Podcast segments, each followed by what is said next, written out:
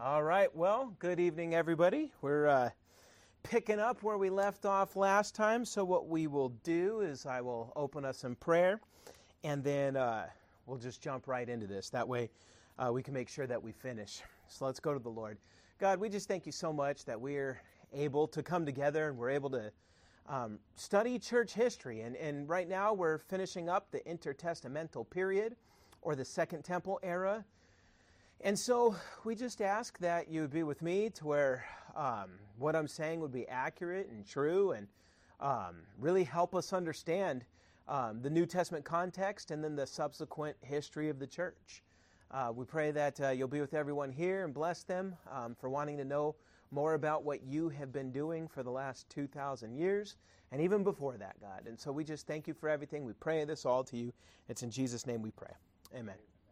So, uh, continuing with what uh, what I was talking about last time, this second lesson. Of course, it's taken me two lectures to get through the second lesson, but it's about the intertestamental period because you have a big chunk of time that happens between the close of the Old Testament and the start of the New Testament.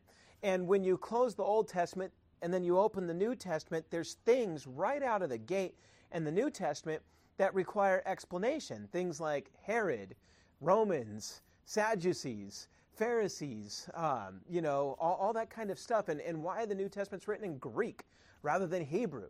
All that kind of stuff's important. And so to fill in that gap, that's why uh, I'm doing an intertestamental uh, lecture or series of lectures because it'll really help us understand the world that the church is born into. That way, we're not just like jumping, parachuting into this blind. And so, what I covered specifically is I, I, I went over how uh, when the Old Testament closed, you had the Persian Empire in control. Israel was allowed to go back to the land. Um, not all of them did go back to the land, but about 15% did. The rest stayed dispersed. And, and then you just had the Persians, you know, calling the shots, and they were pretty hands off. It was um, easy to live under the Persians, well, easier. And, um, and so what happened was the, the Jews were able to develop their Judaism during that time because it was relatively peaceful. But then you get this guy from Greece, Alexander the Great, who decides to destroy the Persian Empire, replace it, and spread Greek culture really all over the world. And the technical term for that was Hellenism. Alexander's idea was to make everyone Greek one world uh, government, one world language, one world culture, all that kind of stuff. Alexander, though, dies. He dies when he's young. And so his empire splits between four of his generals, and they kind of duke it out for a while. Then eventually it just ends up being a division four ways. And two of those divisions, you have the Ptolemies who ruled Egypt and the Seleucids who ruled Syria, and they're constantly fighting and tug of warring with each other for control of that region. And guess what's right in between them? Israel. And so when the Ptolemies, the ones ruling Egypt, were in charge of Israel, they kind of left Israel alone for the most part.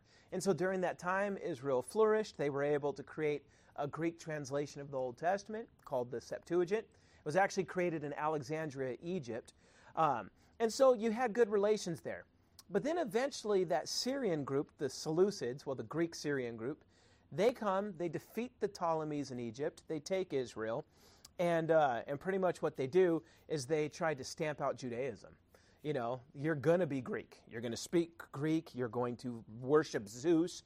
You're going to stop worshiping Yahweh. You're going to stop circumcising your kids. You're going to do all that stuff, you know, um, all, all the Greek pagan stuff. And so a lot of Jews gave in, but quite a few revolted under the Maccabees. So you had this uh, really impressive war where the Maccabees fought for their independence and where the Jews were independent.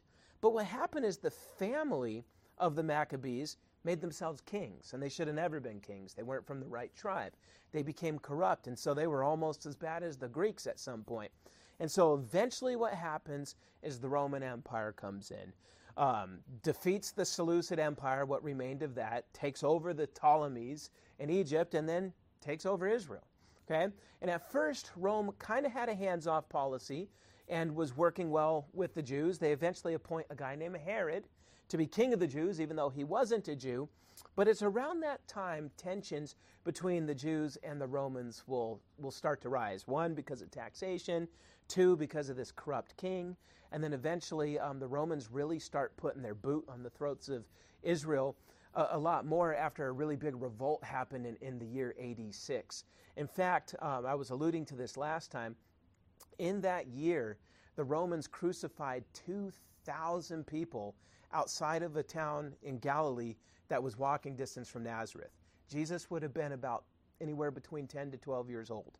So imagine the little boy Jesus and the town right over, the Romans publicly crucify 2,000 people. That's one of the memories he would have had as a boy. And, and that was really the beginning of when the Roman oppression started to get, uh, get pretty severe. So, um, so that's kind of where we left off. I did bring up some of the, the Greek culture, like the, their religion um, and the philosophies. We talked about uh, Plato, Aristotle. Um, you know, makes me think of the whole um, um, Princess Bride joke where the little bald guy's like, "You ever hear of uh, Plato, Aristotle, morons?" You know. So we talked about those morons. You know. Um, we, we, talked about uh, you know the philosophers. We talked about the Epicureans, the Stoics, and, and all that kind of stuff. And then I kind of ended um, with the influence of Hellenism, the Greek contributions, such as the Greek language. Last thing we talked about was how the New Testament's written in in Greek. Um, and I even you know read uh, John chapter one verse one in Greek, and still up there on the screen. But with all that, we're now ready to move on and and finish. And so after the Greek contribution, what we want to talk about are Roman contributions, okay? And so the, the Romans, it's going to be a little different.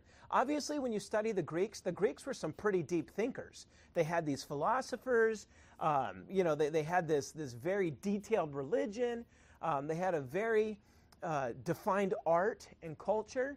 The Romans weren't like that. The Romans were more mechanical. They were pragmatists. They weren't the thinkers. They were the guys who just say, How do you get it done? Right? What's the most efficient way to do it? And so they weren't philosophers. Problem taking the philosophy of those who were philosophers. What we can say about the Romans is as they developed as a growing empire, they created one of the most sophisticated governments the world had ever seen up to that point. Um, even before they became an empire, I don't know if you realize this, in 508 BC, they founded the world's first republic, republic, which comes from the word, uh, the Latin res publica. Um, and America is a republic, and we modeled ours off of theirs. I'm sure when you were a kid, you learned that, hey, we're against monarchy. And so what did we do? We separated the powers of government into three branches the executive, the legislative, and the judicial. We were not the first ones to do that. The Romans did that. And, and they were very much, because they overthrew a monarchy, uh, an Etruscan monarchy in a revolutionary war, and they're like, we're never going to have a king again.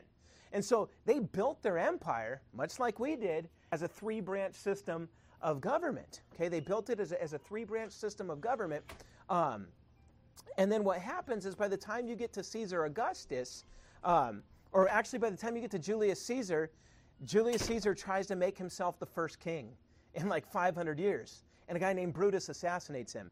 You want to know what's ironic about that? The guy who assassinated the last king 500 years earlier was also named Brutus, came from the same family. That's when you know it's in your bloodline to kill tyrants. you know, um, so Julius Caesar gets murdered, and then his nephew Octavius um, slickly becomes the first Roman emperor. And how he pulled it off was amazing. I wrote a big paper about him in college. He was smart enough to say, okay, if you declare yourself to be dictator for life, they're going to kill you. So instead, he became the head of each of the three branches. The people chose him to do that. And so he held all positions at the same time.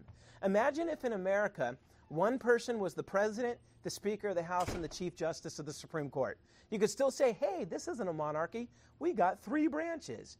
And yet you got one guy ruling all three branches. That's what Caesar Augustus did, and he was the first to do it. And he reigned for 40 years and created a peaceful Roman Empire to where by the time he died, people were like, wait a minute, he was a king, an emperor, but it wasn't so bad. And so then it continued. And then Tiberius became the next emperor. And what's interesting about that is if you think about it, Augustus was the emperor when Jesus was born. Okay, so the first Roman emperor just arrived only a few decades before Jesus was born. Okay, so the, the New Testament actually starts very early in the imperial phase of, of Rome. But my point is, for Rome to become rich and to expand, they had to absorb a lot of the technology and philosophy and, and all that stuff from the people they conquered. They had to be really good at trade, economics, commerce.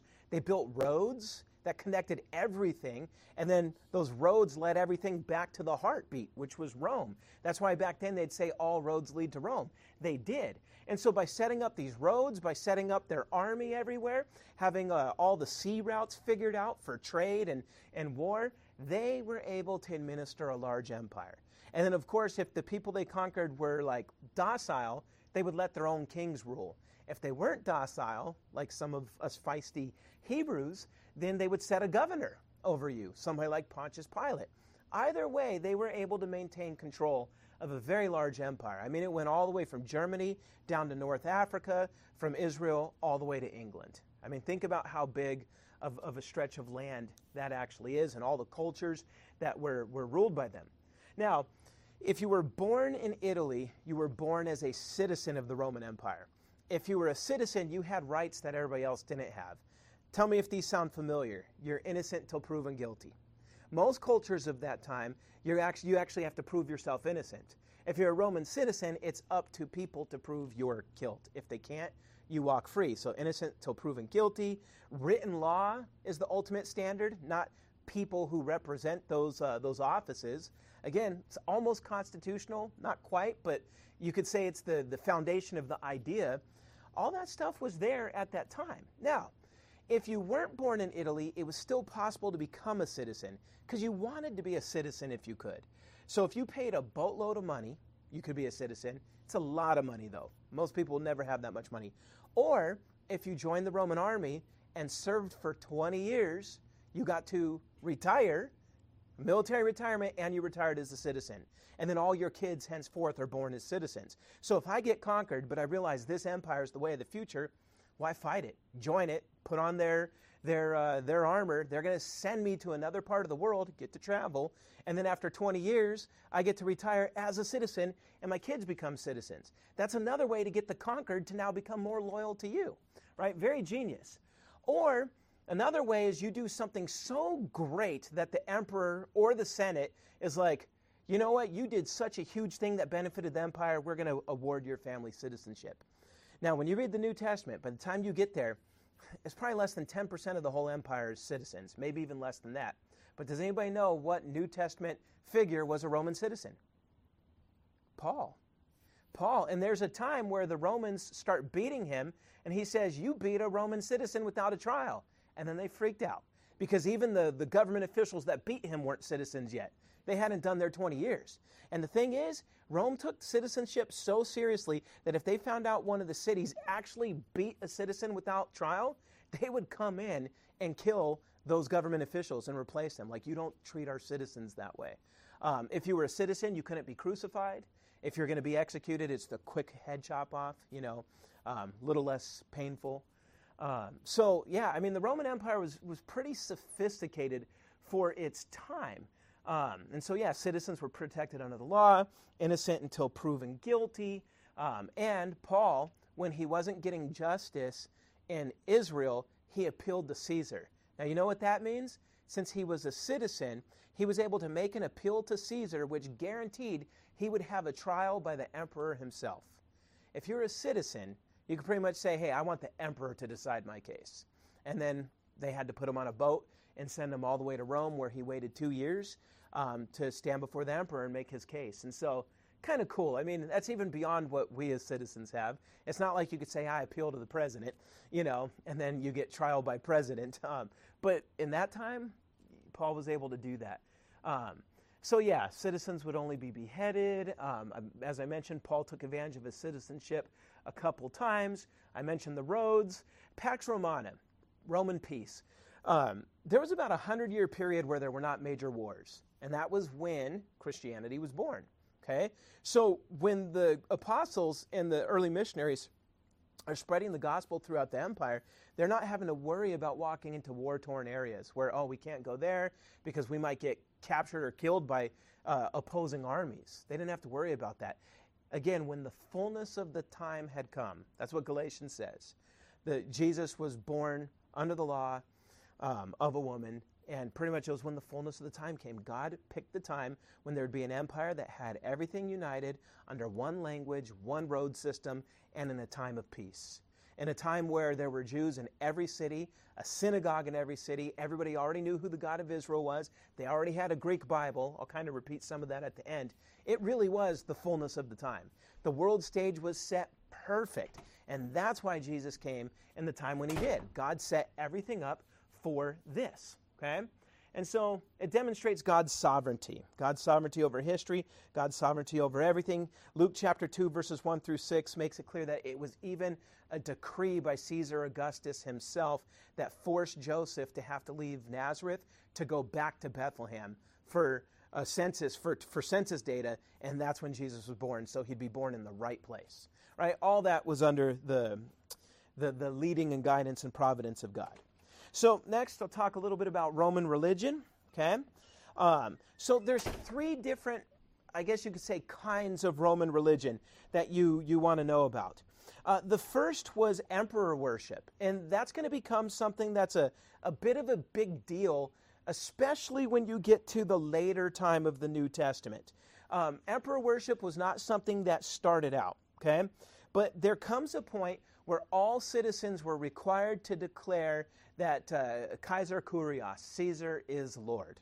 Okay, there's a reason why the New Testament, it's a very political statement when we say, uh, you know, uh, Christos is Kurios, you know, uh, Jesus is Lord. It's not Caesar. It's Jesus who's Lord. And that's why the confession Jesus is Lord actually carried the death penalty by the end of the first century. Now, at the beginning of the first century, or actually in the 30s when Christianity first started, that wasn't a big deal yet um, because the Romans naturally did not think their emperors were gods. That's a Greek thing. Remember when Antiochus IV was trying to destroy the Jews and he called himself Antiochus Epiphanes, meaning Antiochus, God in the flesh or manifested? Greek rulers did believe they were gods. Their people believed they were gods. The Romans were like, ah, that's kind of silly. Now, when the Roman Empire has, is in full swing. The western half of the empire, which was more Roman culture, still did not believe their emperors were gods. But they believed the office of emperor was godlike. But they wouldn't say each emperor was a god. But in the eastern half of the empire, where Greek culture had been floating around for a long time, they believed the Roman emperors were gods. And that's where they started what was called the imperial cult where they worshiped the emperor. They poured libation, a wine pouring down at the foot of a statue. And, uh, and those who wouldn't do that would be arrested or killed. And that's what's going on when John is writing the seven letters to the seven churches in the book of Revelation. Okay? A lot of it has to do with these guys aren't willing to pour the libation at the feet of Domitian, and they're getting in trouble for it. Now, by the time you get to the end of the first century, the Roman emperors were flattered at this and did start thinking themselves as gods and would then start putting you know, the force of death on those who would not make this confession that Caesar is Lord and then worship him with this wine. By the time you get to the second, third, and early fourth centuries, it's, it's far worse. They do believe they're gods. They'll kill you for uh, just about anything, right? So emperor worship developed, and this is going to be the most dangerous thing for Christians. But during the time that the New Testament was written, up except for Revelation, Revelation's the one exception, this wasn't a factor yet. So it was still safe. Once this comes into play, emperor worship, uh, a lot of our ancient brothers and sisters are going to get killed, and they're going to get killed um, in massive numbers. Now, another factor of Roman religion was syncretism. Um, does anybody know what syncretism is? You probably heard this word before. It's where you start to think all religions are the same. Let's just blend them together. So, if the Greeks say Zeus is the king god, king of the gods, but we Romans say Jupiter's the king of the gods, hey, Jupiter and Zeus are the same guy. So we don't have to say Jupiter could beat up Zeus. You know, we could just say Jupiter is Zeus. And so pretty much what you have here is you have, uh, you end up having uh, Zeus equaling Jupiter, Hera equaling Juno, Hermes equaling Mercury, Poseidon is Neptune, Aphrodite is Venus, Ares is Mars, Hades is Pluto, Kronos is Saturn, okay? And so um, it wasn't always that way, but eventually they start to just see it all that way. Hey, we all worship the same thing, we just call it by different names. And for the Romans, this is a very practical way to, to run an empire because if you conquer people and they're praying to their gods for deliverance, you could say, hold on, we worship the same gods. And these gods are the ones that let us conquer you.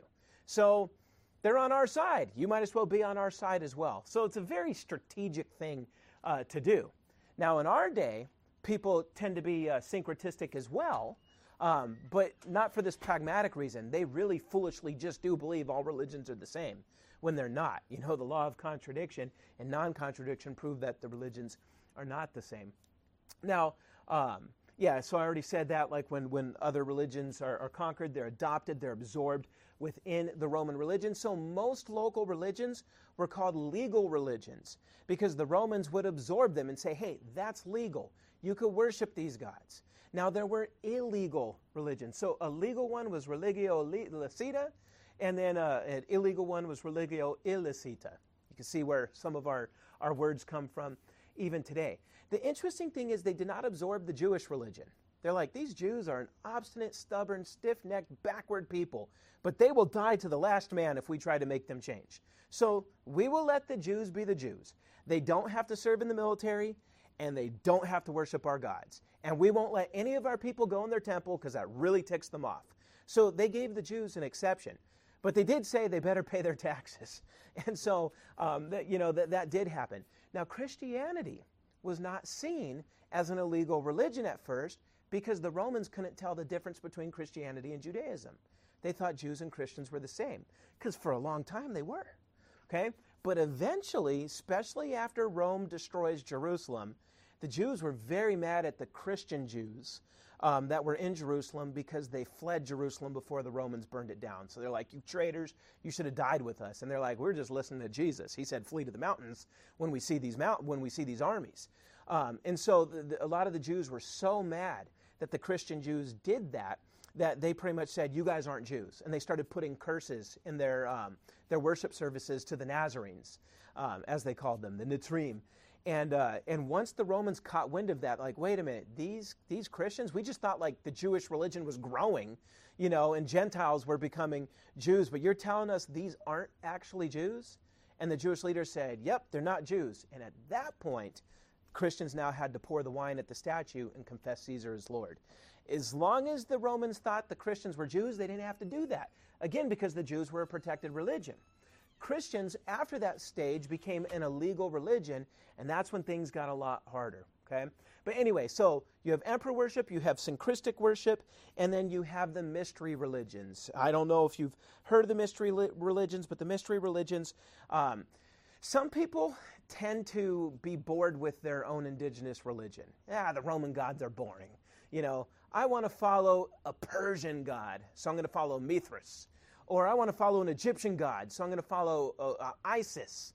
Or, you know what, those Semitic uh, Asians in the lower part of Turkey, or Asia Minor as they called it then, they follow Cybele, the, the, the uh, Mother Earth goddess. And so we want to follow them. And so the mystery cults would take a foreign god and then put their own little Roman spin on it to where like the, the people they're stealing the religion from would say that's not what we believe. They'd be like well who cares?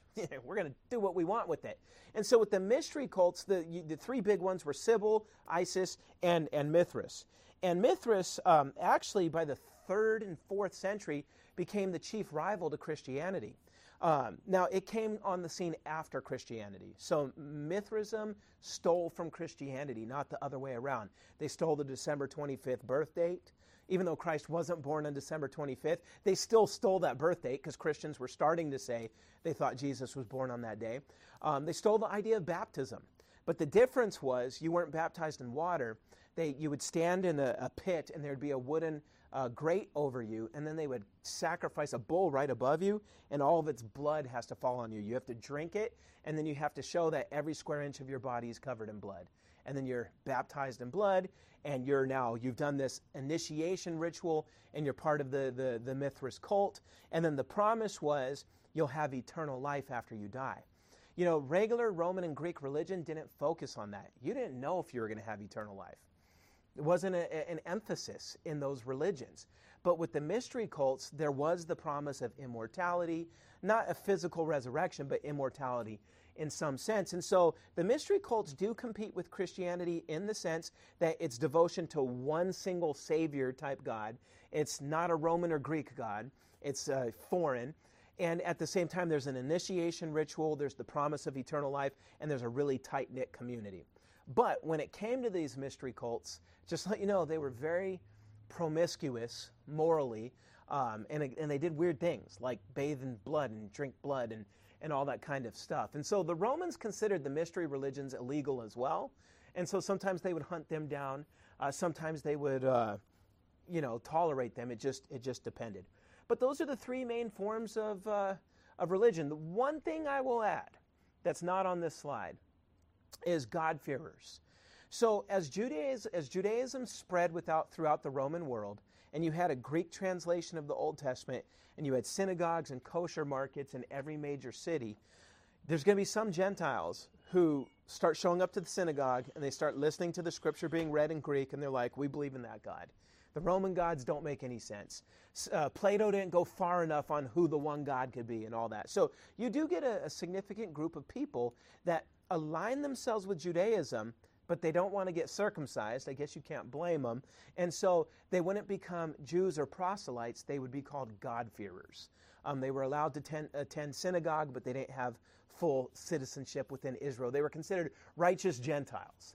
Um, and so that would be a, a, another form of, of religion. And that's one reason why the Romans, when Gentiles first started becoming Christians, they weren't too suspicious because they already knew a lot of Gentiles already believed in the God of Israel. So they didn't really think much of it. Now, that covers Roman religion. Before I move on to Jewish religion, I always, when applicable, try to bring out some books. And so I mentioned some, uh, you, you want to, if you can, start with primary sources. This is the Annals of Rome from Tacitus. He was a second century uh, writer who more or less chronicles the history of Rome and its emperors.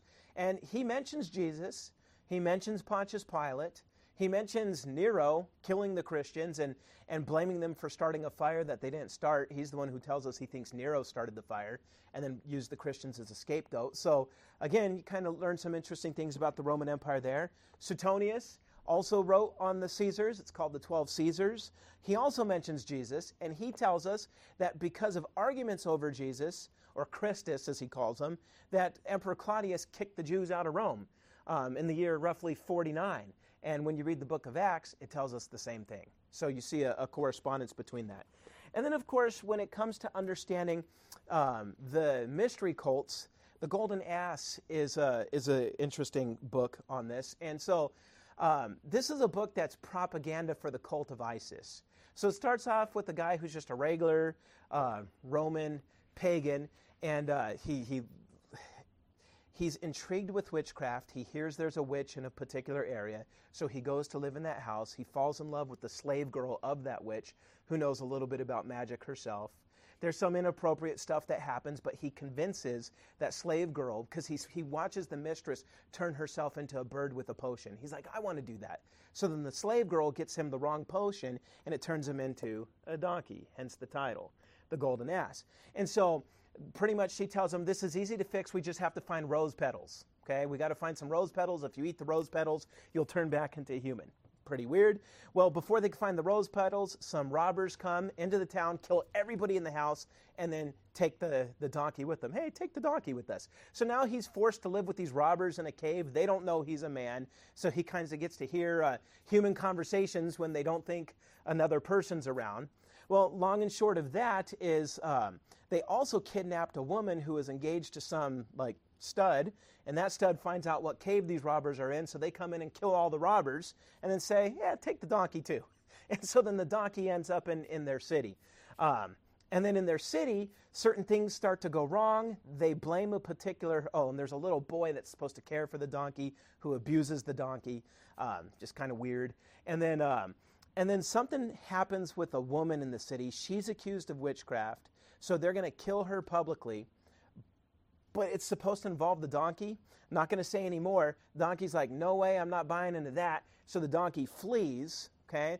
And when the donkey uh, flees, what happens is Isis comes and uh, tells him, I'll show you where to get the rose petals. He then eats the rose petals. He becomes a human. And he's like, I'm going to devote myself to you, Isis. And then, uh, ever since he does that, he becomes a, a, very rich, wealthy man, eventually gets a city job. And so, pretty much what this is saying is hey, following ISIS rather than the Roman gods is a good thing to do. And Roman government, we're not bad people. This guy, this character, became a city official. So, you have nothing to worry about. Again, it's propaganda, and it's also filled with all sorts of inappropriate stuff as well. But that's the type of stuff being written at that time, right? So if you want to know more about the religions and the politics, those books I, I recommended, you know, they'll they're not edifying, but you'll know a little bit about the time. Um, so with that, what I want to do is I want to move to Jewish culture. This is the most important piece. And I don't say that just because I'm Jewish. I say that because the Messiah is Jewish. The apostles are Jewish. The New Testament is written by Jewish people, except possibly Luke. Um, and so, you know, it all is born out of Jewish expectation. Christianity is born out of Judaism. All that other stuff is important. You need to know it. But this is the, the without this piece, none of it makes sense. Okay? And so, again, um, what Christianity ultimately is, is we follow the Christ. Okay? Christ is just the Greek word that the Septuagint used to translate the Hebrew word Mashiach, Messiah. Okay? We follow the Messiah. We are believers in the Hebrew Messiah. We believe that the one that they had been waiting for forever had come in the person of Jesus, and he's going to come twice. And pretty much, though, in fact, one of the famous quotes in church history is that the history of the church is the delay of the parousia. If you don't know what the word parousia means, it means second coming. So, what is the history of Christianity? Us waiting for Jesus to come back. Okay, he started started it with his first coming. The church history is just everything that happens in between. Okay, and so one thing we have to understand at this time about the Jews is they were a dispersed people. After the Babylonian captivity, I mentioned about 15% went back to Israel. Eventually, about half the world's Jewish population lived in Israel, just like it is today. The other half was both in the Parthian, Parthian Empire and in the, the Roman Empire. Okay? And so they made lives for themselves in these Gentile cities. And, and so if you think of the, the, the Greek side of the world, they started speaking Greek, not Hebrew. Why do you think they needed a Greek translation of the Old Testament? the Septuagint. They built synagogues. This, the word synagogue is a Greek word, just to let you know. It's not Hebrew. Um, now, they existed in both Israel and abroad, but it's it, the whole idea of a synagogue might have actually come from the Greeks. Um, so, pretty much, you, you have Jews scattered all over the world. They had their own kosher meat markets in those cities because they wouldn't eat the meat um, of the pagan Gentiles because they knew that meat was sacrificed to idols. Uh, so even living abroad, the Jews were still able to keep themselves as a separate, distinct people, as they always have. Um, now, of course, the ones that lived in Israel thought the ones abroad were compromised, and the ones that were lived abroad thought the ones in Israel were legalistic and stuffy nosed. Um, so you will have um, some, I guess you could say, uh, animosity between them.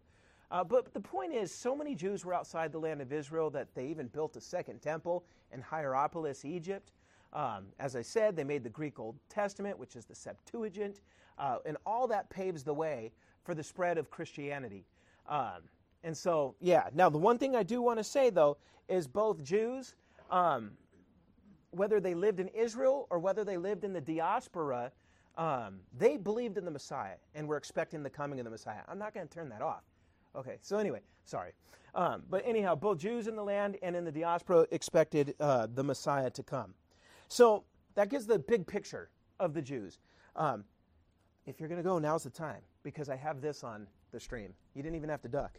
Anyhow, so so anyway, Jewish sectarianism. One thing you have to understand about uh, about the Jews, especially in the land of Israel, there's different parties, if you will, different uh, sects, S E C T S, so sectarianism. Um, and so let me just go over them because these guys come up in the New Testament. You got the scribes. You always hear about that the scribes and the Pharisees. Who were they? The scribes and the lawyers they, they were responsible for copying the scriptures. And because they copied the scriptures, they knew the most about the scriptures. I mean, if you're in the word all day, you're exegeting it, you know the grammar, you know the clauses, you know what these words mean, you're going to be the Bible encyclopedia that everybody wants to go to for, for answers. Um, so, where did they come from? We don't know, but it seems that Ezra was probably the first scribe. Because the way Ezra is described in the book of Ezra, he is the first and he's the model, and all scribes afterward tried to do what he did copy the word, explain the word, teach the word to the people. And so that's what scribes were known for. Um, so they were the experts on interpretation. The next group were the Pharisees. Uh, and these were the largest party. By the time of Herod, there's about 6,000 of them. That doesn't sound like a lot. But I mean, if you think about it, a Pharisee would be like a, a seminary trained level biblical teacher. 6,000 spread out in a little country like Israel is actually kind of a lot. Um, so they were the largest party. They were the most popular party. In, in other words, the people uh, agreed with their theology more than any of the other groups. Um, and I would say, from a Christian standpoint, we would say they were the best of the Jewish uh, groups because they believed in the purity of the law. They believed that God was the loving Father of Israel, that He was a judge, like a holy judge. They believed in personal responsibility, that you're supposed to love your neighbor, you're supposed to love God. They believed in the resurrection of the dead and an afterlife, and they believed in a literal messianic kingdom. They didn't allegorize um, this stuff. So, if they're the good guys among the Jewish groups, why do they appear in the New Testament as the bad guys so much? Well, you know, sometimes the people you have the biggest problem with are the people who are most like you. I don't know if you ever realized that. You know, the people who are least like you, it's clear, the people who are least like you um, are, a lot of times you don't care what they think. Ah, those are the dumb Sadducees. They're, they don't even believe in the resurrection. I don't care what they say.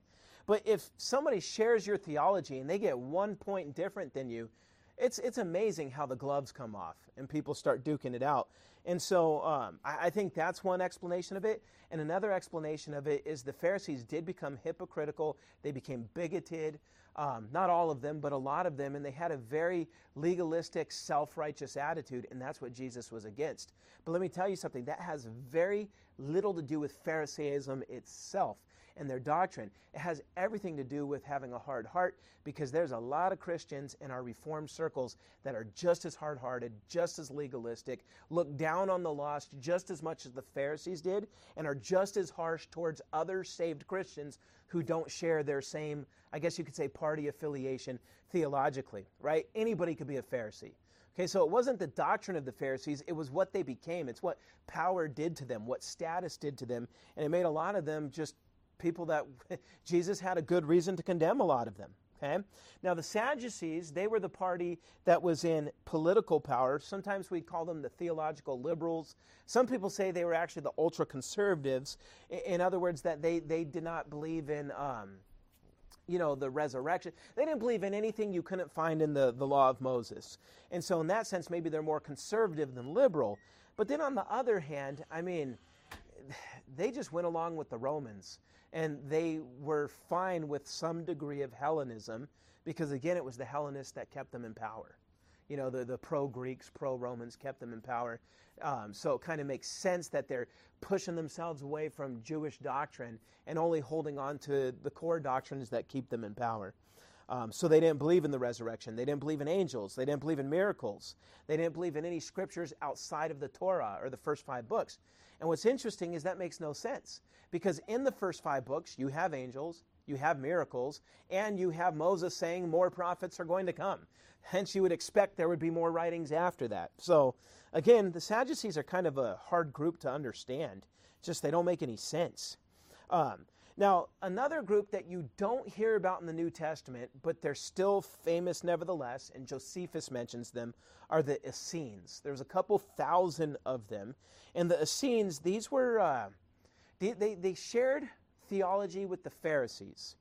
But at some point, they thought the Pharisees and the Sadducees were corrupt, and so they believed they should separate themselves from society and go live in an isolated community out in the middle of the Dead Sea. So they came up with their own traditions, they came up with their own theology, and, and even though their theology in some ways matched the Pharisees, in other ways it was radically different.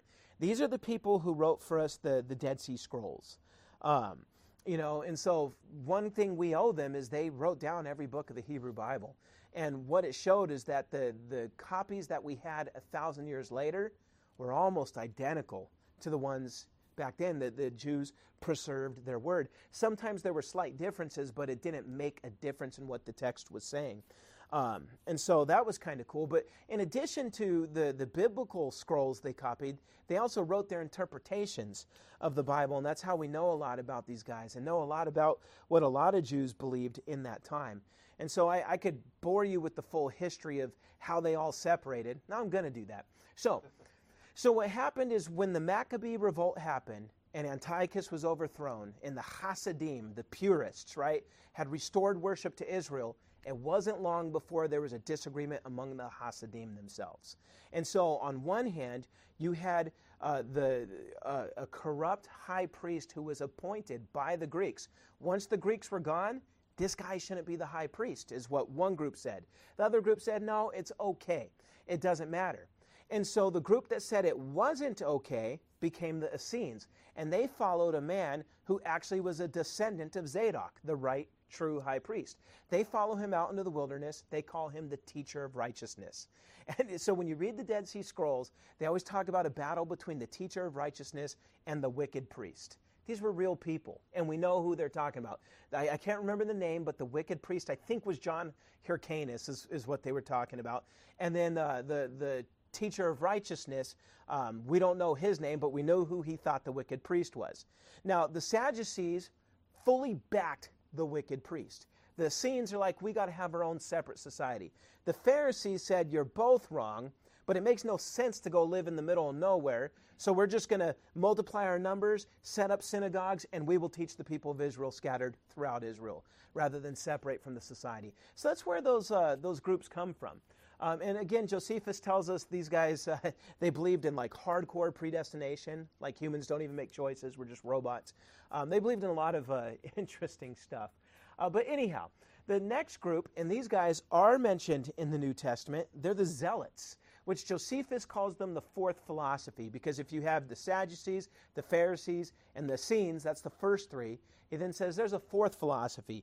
Guys who believe what the Pharisees believe, but they carry these crazy looking curved knives, hence the picture, in their pockets, and their goal was to assassinate Romans and Jewish sympathizers with the Romans. And the reason they, they did this is one, they thought it was you can't have pagans in the Holy Land, because that means other gods are being called upon, and God said that's not to happen. So they're kind of reading passages from, from like Joshua and stuff like that and saying we got to carry that stuff out now. So they were if if you were to look at their tactics and how they operated and use today's definitions, we would say they were terrorists.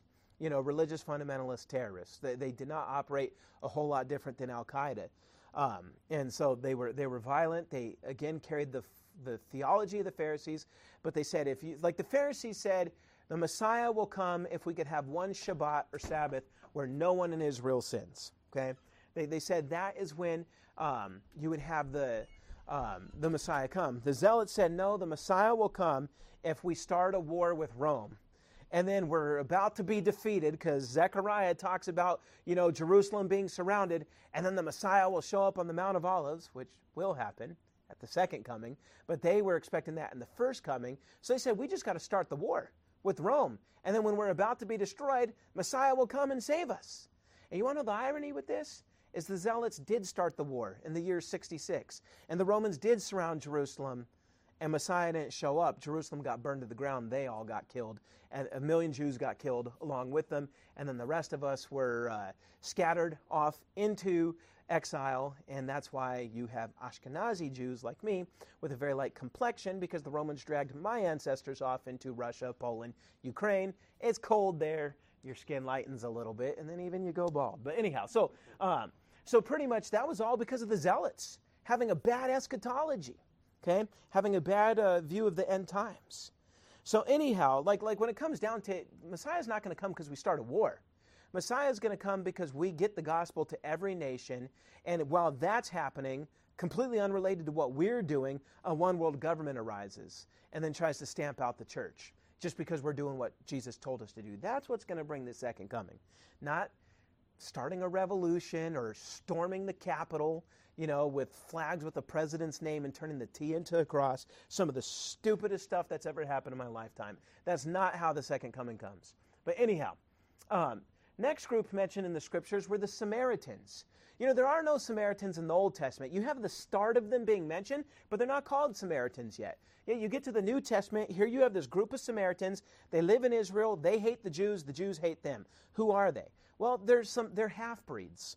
Um, and, and, and, the, way, the way that works is that um, when God exiled the northern tribes into Assyria in the 700s BC, he then brought, the, the Assyrians then brought pagans. They took pagans from their lands and exiled them to that land of Israel. There were a couple Israelites left there, and then these pagans were there, and they started intermarrying. So you end up with this mixed group that were called Samaritans. At first, they were worshiping false gods, and then, like wild animals, started killing them. And so then they said, We need to bring a priest of the people who used to live here to tell us what to do not to make the God of this land mad. So they brought some Levites back, and those Levites said, Well, you can't be worshiping these other gods. And so what happened is you had this group eventually peel off the paganism and they worshiped the one God of Israel, but in a very unique Samaritan way that rejected what real Jews were doing. So, for example, they said the temple's not in Jerusalem. God always picked the temple on Mount Gerizim. Convenient, that's where the Samaritans lived, you know. And so um, you had this really this rival Judaism, and, and it's still there today. There are still Samaritans in that spot today that have carried on their traditions for 2,000 years now. Um, so, um, so yeah, and, and there, again, a lot of hatred between them. When Antiochus IV was killing the Jews and desecrated their temple, the Samaritans said, Hey, we're not even Jews. They'd been saying they're the real Jews for the longest time. But once persecution came, they said, Oh, we're not Jews at all. We want nothing to do with the Jews. And in fact, we'll dedicate our temple to Zeus. You don't even have to come in and do this. And so that spared them. And then they even sent soldiers to help Antiochus um, take over Jerusalem. So the real Jews never forgot.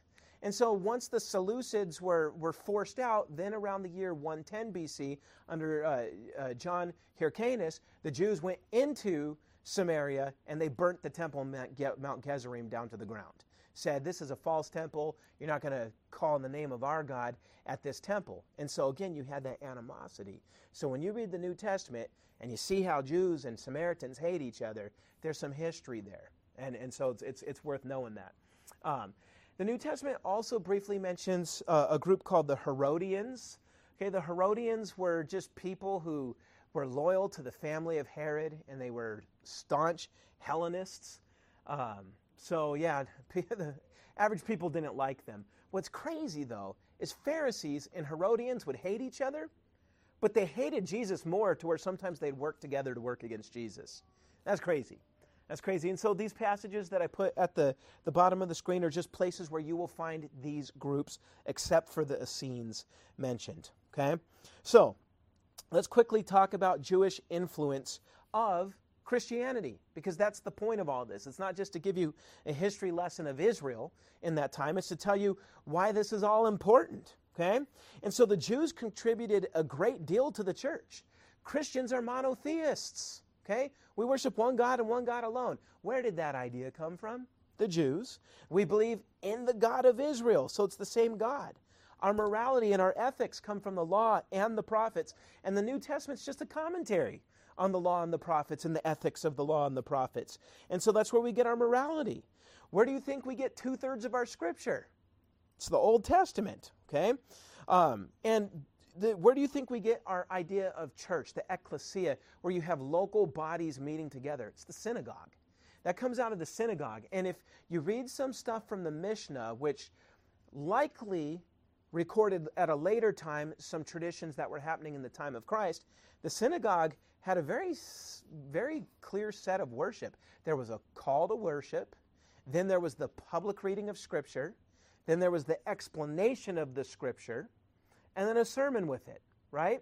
I mean, think about that. That's exactly what churches have been doing ever since. And they set up a specific text to be read on specific Saturdays. Um, and, and, so, if you look at most Christian denominations, whether it's Catholic or Greek Orthodox or even um, Presbyterian, and, uh, and Anglican, they have what are called lectionaries, where certain passages are read on certain dates. It's already picked because it's, a, it's a, a liturgical calendar. That idea was taken from the Jews. Now, we Protestants, especially we Baptists, we're like, we don't need no lectionaries. We just go book by book, chapter by chapter, which I think is a better way to do it anyway. But the church did take a lot from the synagogue.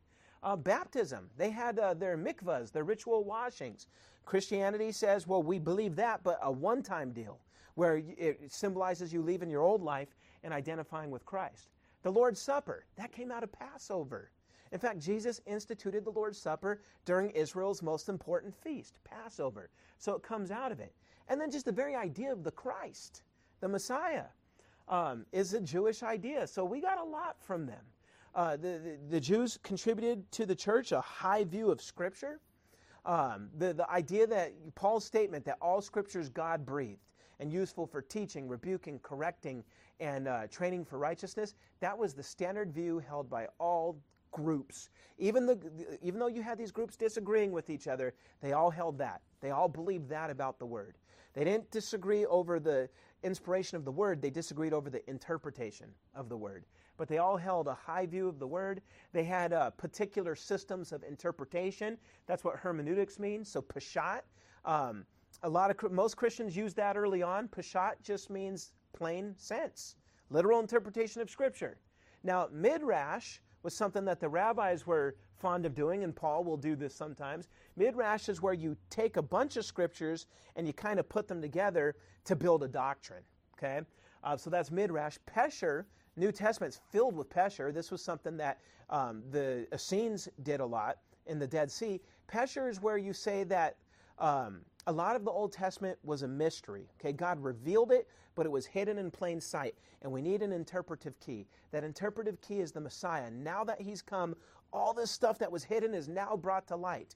The whole New Testament pushes that idea because it's true. Well, the hermeneutical view is called Pesher. So we, we get that from the Jews. Allegory. Now, you know that the early church went crazy with allegory. Uh, not the earliest church, but like the third and fourth centuries. They went nuts with allegory to the point where they allegorize it to where the text can't possibly mean what they thought. But where do they get it from? Paul did use allegory in Galatians 4. Um, now, Paul, that was the only time he used it. The vast majority of the time Paul quotes scripture, it's Peshat, the plain sense. But in that case, he made a point with allegory. And I think there's a way you could use allegory that doesn't go against the text. The early church did not do a good job. And so that's why when the Reformation happened, they're like, all right, just get rid of allegory.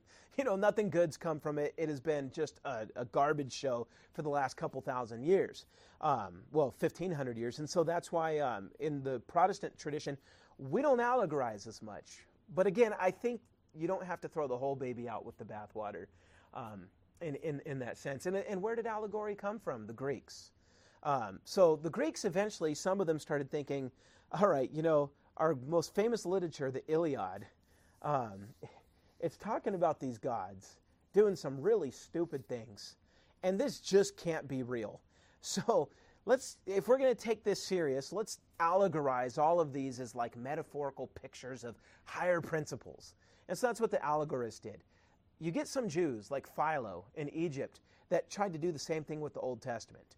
Um, and some of that was embraced by Christians in the third century, again, to a degree that they should not have embraced it.